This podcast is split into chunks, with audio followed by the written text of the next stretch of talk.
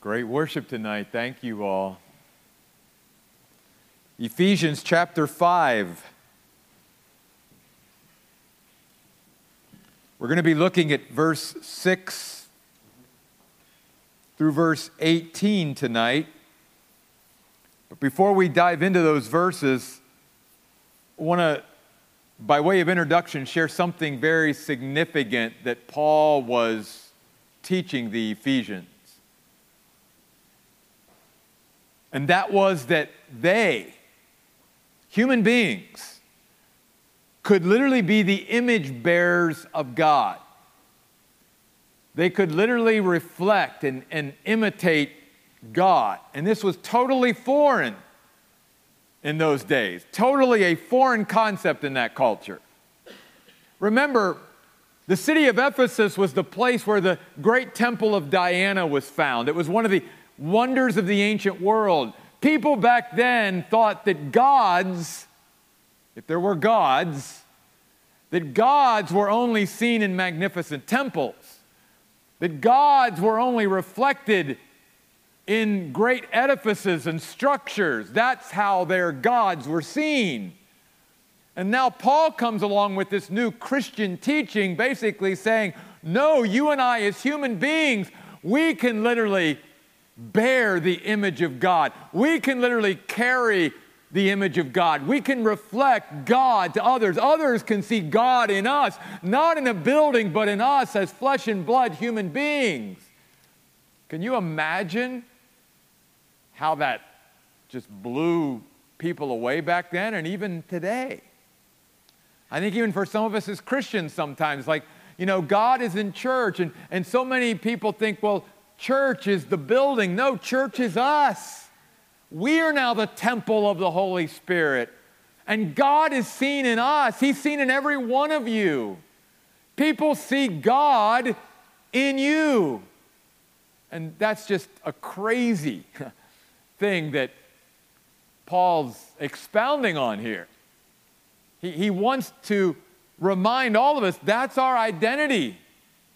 Not that people see God in a building, but that people see God in and through us. Which is why he's exhorted them, first of all, last week in chapter 5, verse 2, to live in love. But then we're going to see tonight, he also tells us in verse 8 of chapter 5 to live in light. And then verse 15 of chapter 5 to live as wise. It is by doing these things that people see God in and through our lives. When they see us loving as God loves us, that's how God can be seen in our lives. And tonight, we are to live as the light of God. Notice what he says in verse 8 of chapter 5. He tells the Ephesians, You were at one time darkness, not in darkness, you were darkness. Your life was dark. But he says, now, through your relationship with Christ, you are light in the Lord. Did you get that? That's who we are. That's why I said at the very beginning before our worship, God wants us to learn to be who we are. Who are we? We're light in the Lord. And so we are to be light.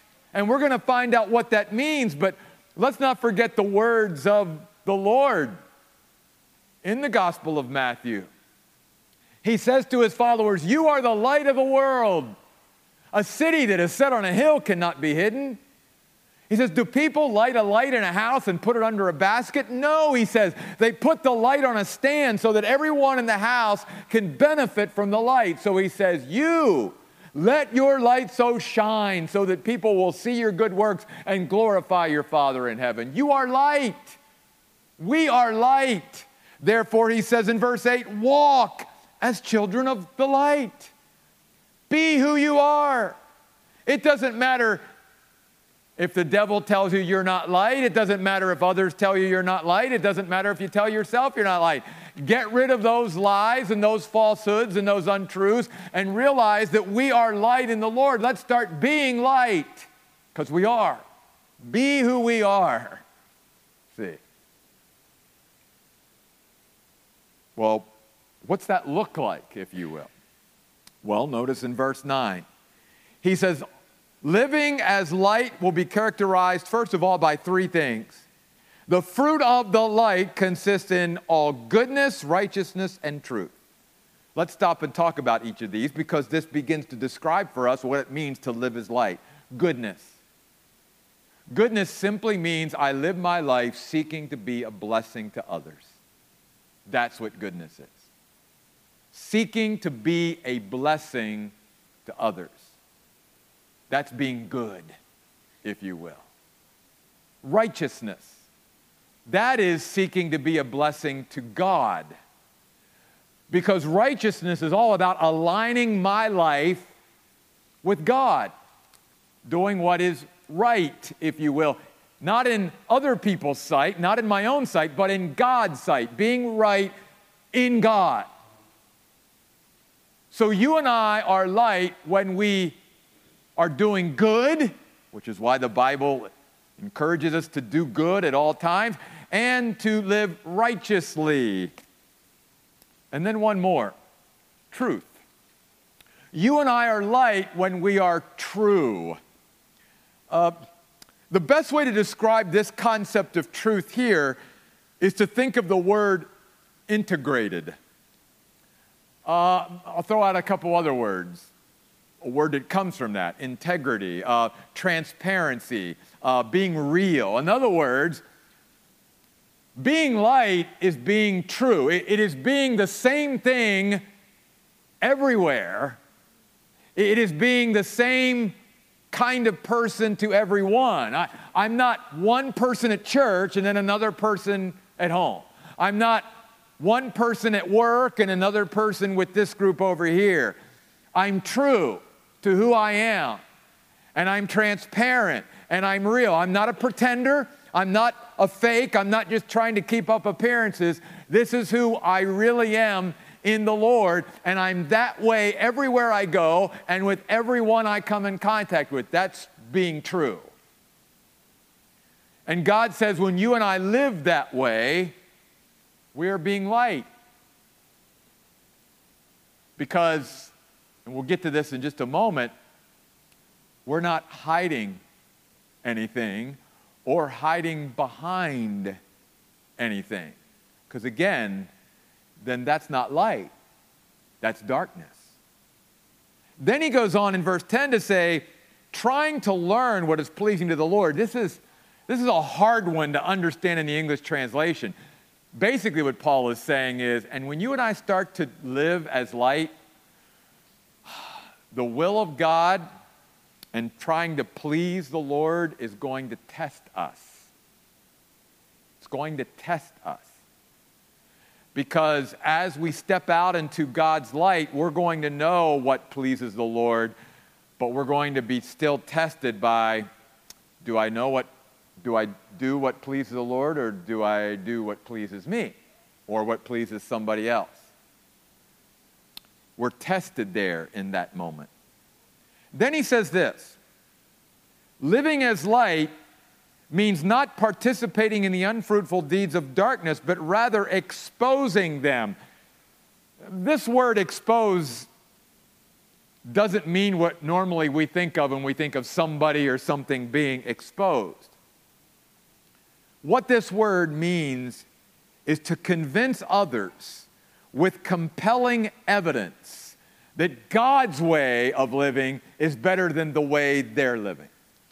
In other words, that God's way of living in light, as light, is better than your way of darkness. And I'm going to, by the way I live my life, give you compelling evidence that my way's better. Technically, it's not our way, it's God's way, you see. And that we're giving people convincing evidence so that they go, as they look at our lives, they go, man, their way of living is better than the way I'm choosing to live my life. You know, they have joy, they have peace, they have love, they're able to have self control, they have hope.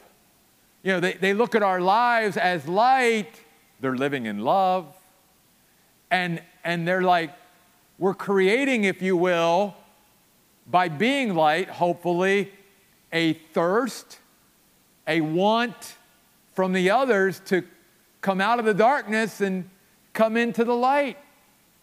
That's what it means to expose them. It doesn't mean to try to, you know, shine a light on all the dastardly deeds that others are doing in order to expose them, as we might say. It simply means live our lives as light. And by the way we live, we will give evidence, compelling evidence, that shows that God's way of living, the way He's teaching us to live as light, is better than the way they're choosing to live. That light is better than darkness. That's why he goes on to say the things they do in secret are shameful even to mention. But all things being exposed by the light are made evident. In other words, as you and I live as light, we then allow a comparison and contrast with darkness. If you and I don't live as light, then there can be no comparison and contrasting going on. But the minute you and I live as light, then obviously, as we are against darkness, people can start to see the difference, the distinction, as we've talked about.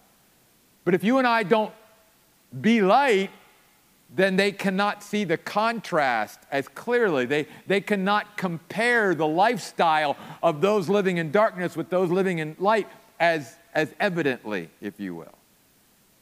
And then he says in verse 14, For everything made evident is light, it is seen for what it really is, is what Paul's saying there.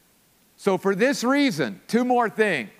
So, let me review though, because I know I've sort of thrown a lot at you. Paul is telling the Ephesians, you are the image bearers of God, not the temple of Diana, not some great temple, not some edifice, not some building. You are the image of God. You are to reflect God. You are to imitate God. And here's one of the ways to do that live as light. Be who you are in the Lord. How do we do that? Goodness, righteousness, truth, and then being one that lives in such a way that we give evidence that the way of light is better than the way of darkness. But there's two more here before we move on to living as wise. Verse 14 For this reason, the scriptures say, Awake, O sleeper, rise from the dead, and Christ will shine on you. The next way to live as light is to wake up from our slumber, to wake up from our sleep, to wake up from our apathy and our indifference and, and being sort of asleep at the wheel as Christians and realizing that, again, the days in which we live, we can't afford as the church of Jesus Christ to be asleep. We can't afford as Christians to be asleep. We have got to be fully alert and awake. It's why Jesus, many times throughout the Gospels, told his followers watch, stay alert, be on guard. You know, don't, don't get caught off guard. Be aware of what's going on around you and the days in which you live. Be aware of your own life. We're going to get to that in just a moment. But that's what it means to wake up. It's not physically waking up from sleep, it's in a sense waking spiritually, you see. And again, not becoming so apathetic and lethargic and indifferent when it comes to, to God and to going after God and pursuing God and spiritual things and ministry and all of these things worship, prayer, getting into the Word. Bible talks a lot about laziness, being diligent. This would all apply here to awake, O sleeper. And then the final thing to live as light, rise from the dead. Simply, the word rise means stand up and step up. In other words, God, I think, is exhorting us through the Apostle Paul here quit hiding, quit living in the shadows. You are light. So don't hide your light. Step up and step out. Let people see it. Because the only way that we are effective as light is not to, as Jesus said, to hide it, but to step out and be the light that God calls us to be. And yet we all struggle with that at times. Well, if I do what God's leading me to do, what are others going to think? What are others going to say? How are they going to view me? So many times we're like the turtle that retreats back into our shell rather than just stepping out and standing up and all of that and being who God created us to be. And can I say, even now as we go through this worship series, that's part of the dynamic even in, in, in our worship. That so many times people are like, well, I'm, I'm afraid to sing out because I don't have maybe the greatest voice. Can I tell you, I don't care whether you have a greatest voice, and neither does God. Sing out! Maybe that's why the Bible says make a joyful noise. Not everybody maybe can, you know, sing on key or on pitch. It doesn't matter. It, it's, again, our worship is not a matter of our voices, it's a matter of our heart. And then there might be some who's like, well, I, you know, I, I want to raise my hand, but what are people going to think around me? Or maybe I want to really get radical, you know, and fall on my knees or, you know, lift both hands or, or say amen or something like that. But no, I, you know, here's what Paul's saying rise from the dead, stand up, step out, be light, let others see. Will there be people that yeah, maybe criticize or talk or whatever. Yeah, there's always going to be those people. But again, God is saying, You be who I want you to be. Don't worry about what others think. Don't worry about what the devil's telling you, because the devil always wants us to hide. The devil always wants us to stay as God's light in the shadows so that our light doesn't shine, so nobody can see it, so nobody can benefit from it. God is saying, Step up, rise from the dead. And then he says this, and Christ will shine on you. Two things there. One, when you and I have the faith to rise from the dead and stand up and step out, first of all, Christ will illuminate us. It means he will give us even greater illumination into Him, into His Word, into His thoughts, into His mind, and all of these things. Christ will bring greater illumination into our lives when He sees by faith we are willing to stand up and step out. But the other thing is this Christ will also Himself light up our life. In other words, He, we won't need to try to, you know, put ourselves out there, as many Christians try to do, you won't need to do that when you and I are living the way the Lord wants us to live as light. Christ Himself said, I'll shine on you. I will put you like that city on the hill so that when I see that you are willing to awake from your sleep and rise from the dead, I literally will light you up. I will, I will show, I will bring others to your light, not so they can be brought to you, you know, we understand, but so they can be brought to me. So that they can see that light, be drawn to your light, but then find the one who's lighting us up and who's behind it all, which is Christ, the light of the world. It's an amazing verse. Christ will literally shine on us. It's like he will put his heavenly spotlight on our lives so that others can see us as light and be drawn to the light that Jesus is shining on us. What an amazing concept. So, Paul is encouraging us here be who we are. We are light in the Lord. Second, he says, beginning in verse 15, live as wise. Live as wise. Therefore, be very careful how you live, not as unwise, but as wise. And just like with light, we are told, and I don't have time to go into all this t- tonight, and I wasn't even planning on it. But if you want sort of further study or to look at this, read the first couple of chapters of First Corinthians. In those chapters, Paul is telling the Corinthians, you realize that you are wise, which is why he sort of scolds them for even, you know, not having enough you know, wise people in the church to settle disputes between each other, that they're going to, to you know, judges outside of the church to try to settle things because he says, You all have the wisdom of God. How do we know that? Because Paul says in chapter 2, you have the Spirit of God living in you. You have God Himself living inside of you. And because of that, then in chapter 2, verse 16, I believe, of 1 Corinthians, he says, You as Christians, you have, blows this away, the mind of Christ. You and I, We have, because of the presence of the Holy Spirit in us, the mind of Christ, which means we're not only light in the Lord, we are wise. So many Christians think, oh, I'm, you know, you, oh, I, you know, I'm, I'm not this, and I haven't studied the Bible very much, and, and, and, you know, I've not been to Bible college or seminary like you, Pastor Jeff, and, and all this kind of stuff. Listen, if you have the Holy Spirit in you, you have the potential to be as wise as anyone else. Because if you and I just listen to the voice of the Holy Spirit every day, we'll be as wise as we need to be. Because it's through the Holy Spirit that Paul says to the Corinthians, You have the mind of Christ. Now, obviously, too, the Holy Spirit is our teacher of the Scriptures. But the very presence of the Holy Spirit in our lives, if we just listen to Him, He will make us wise. And we can be who we are, which is wise. So, real quickly tonight, and then we're going to pick it up in verse 19 next week and then flow into the rest of chapter 5 into the beginning verses of chapter 6, because that's all about our homes and even our workplace.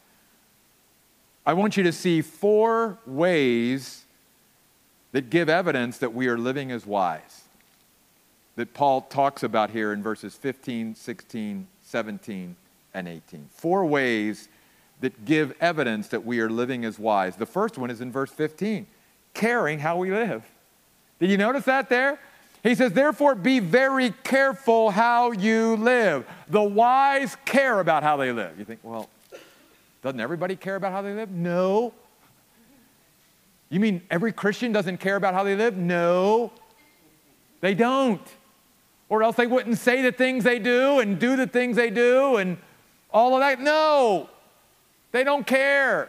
And sometimes, can I just say it, it's not maybe even an idea of caring as much as it is, they, they just, they just sort of ram through life and they don't even stop long enough to even pause and think about how they're living, which is really sort of the same thing. Because if we care about something, we're going to give it some thought every once in a while. And so Paul says, listen, a wise person is somebody that cares about how they live, you see.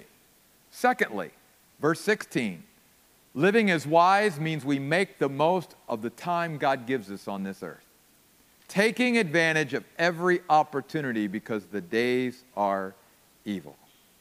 Seizing the opportunities when God gives it. It doesn't mean we never take a day off, it doesn't mean we never rest. God created the Sabbath as a model for look, we got to have some downtime.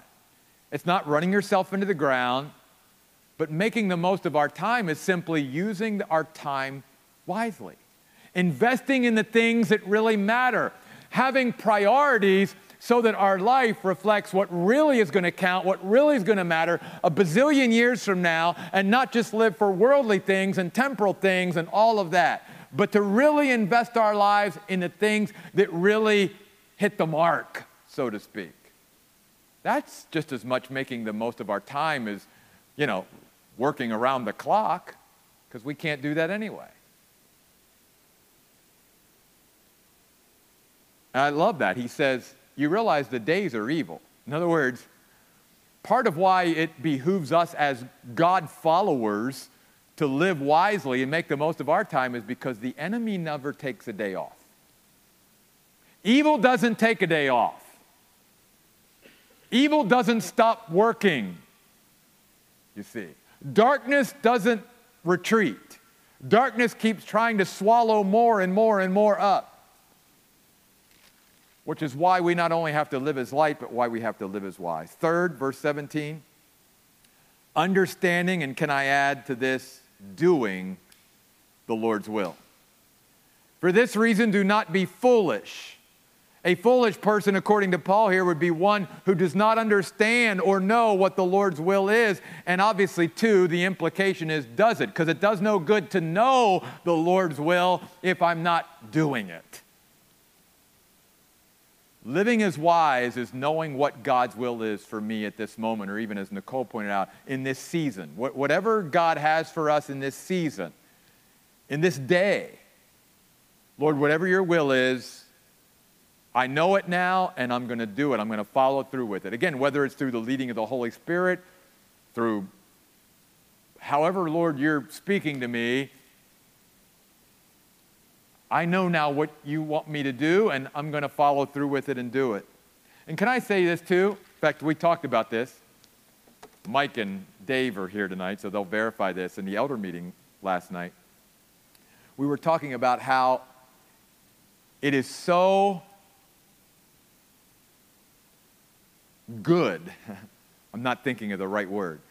It's so good, and, and we need to stop and, and really be thankful that we all, and I mean we corporately, are part of a church where all of us feel the freedom that when the Holy Spirit is moving or speaking to us or whatever, we do it. And it's not that we don't have a plan. It's not that maybe we don't have an outline or, or something, a sketch of what, we're, what we think God wants us, where He wants us to go. But at any time during Wednesday night, during Sunday, whatever we're together, that if we feel the Holy Spirit is saying, No, I want you to do, to do this, that, that our leaders and our people, I hope we always feel like, you know what? I thought I was going this way, but now the Spirit wants me to go this way, and that we would go that way.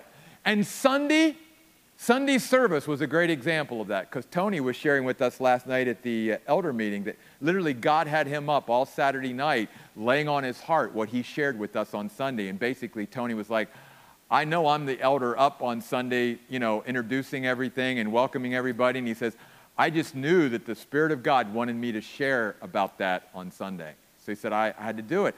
And I'm so thankful that he didn't have to come to me as the pastor and ask permission to do that he knew that would be okay. And then Nicole, you know, she just said, I just really felt like the Spirit wanted me to speak these words and, and share this and, and basically even give a, a, a gospel mini message and give an invitation right there, right then. So cool because why? Because that's evidence that we're just open to whatever the Spirit wants at any time.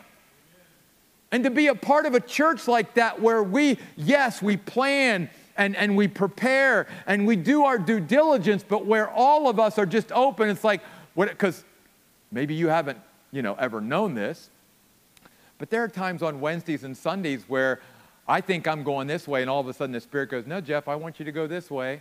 And I change direction, and you might not know it, but I know it. It wasn't anything like I was planned or prepared for, but that's where the Spirit wanted me to go. But we all need to live that way. And in a sense, we all need to, in our own way, be comfortable with that. That again, we do what we can do, but then we know that the Holy Spirit's going to want to show up at times and just start saying, taking us another direction. And it's okay to do that. I love that I'm part of a church like that. Because that means that God is here and God's going to continue to manifest Himself here. Why? Because God knows I've got pliable people here who are going to hear my voice and they're going to do what I'm telling them to do, even at the last moment. That's so important. Oh, sorry. I guess that leads to the one final thing I wanted to share tonight, which, verse 18. What's the other evidence of living as wise? Well, not just caring about how we live and, and making the most of our time and understanding and doing what the Lord's will is, it is being filled by the Spirit. Do not get drunk with wine, which is debauchery, but be filled by the Spirit. Now, next week, we're going to pick it up there and talk about the evidences of being filled with the Spirit. But let me just say this Why is it so wise to be filled with the Spirit? Well, the, the concept of being filled with the Spirit is, is literally to allow the Spirit to have the primary influence in our life. It's a word that speaks about control. That's why Paul contrasts being filled with the Spirit with alcohol, because when you and I, especially, drink more alcohol than, than we should, uh, our behavior is affected by the influence of the alcohol. And Paul is saying to the Ephesians, who knew very well about that too, he says, instead of being affected by an outside influence like alcohol. You need to primarily be influenced by the presence and power of the Holy Spirit. You need to let Him take control of your life. And to God, that is living very wisely. Not living on our own, not living by ourselves, not trying to pull ourselves up by our own bootstraps and do this without God. It's actually living every day in dependence and reliance on the Holy Spirit who lives within me and saying, Holy Spirit, you are inside of me. You guide me. You lead me. You teach me. You control me. I'm leaving it up to you, God. That's living wisely. That's living wisely being filled with the Spirit. So, Paul here, in this unbelievable passage, is reminding us again, each and every one of us here tonight. Forget about the Ephesians 2,000 years ago, they're all dead now, okay? Let's talk about us. God is not manifesting himself in the way we think in this building. Yes, His presence is here, and He's moving here, and we sense Him here. But God is doing that because He wants to do a work in our lives because this isn't the temple of God. You and I are the temple of God now. And God wants us to understand that we are His image bearers. We now go out into the world, and everywhere we go, we are to reflect God. Not a building reflects God which is why we don't get caught up on you know, building some magnificent edifice that looks great from the outside, like some religions do, very closely to us. Because it's not about how the building wows and woos people. I mean, we all know that even from the Israelites, even in Jesus' day.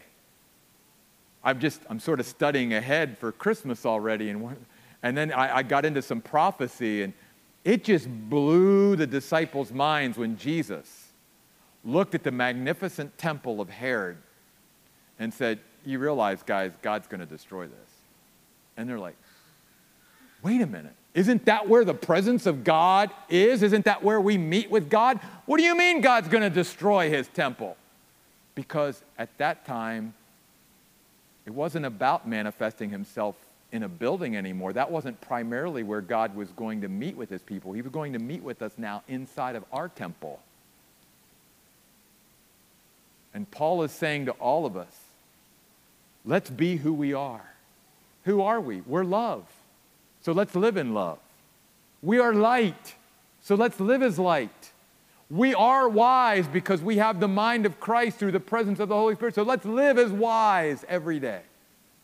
And as we do, the light of Christ will light us up. He will draw people to himself through our light and through our lives.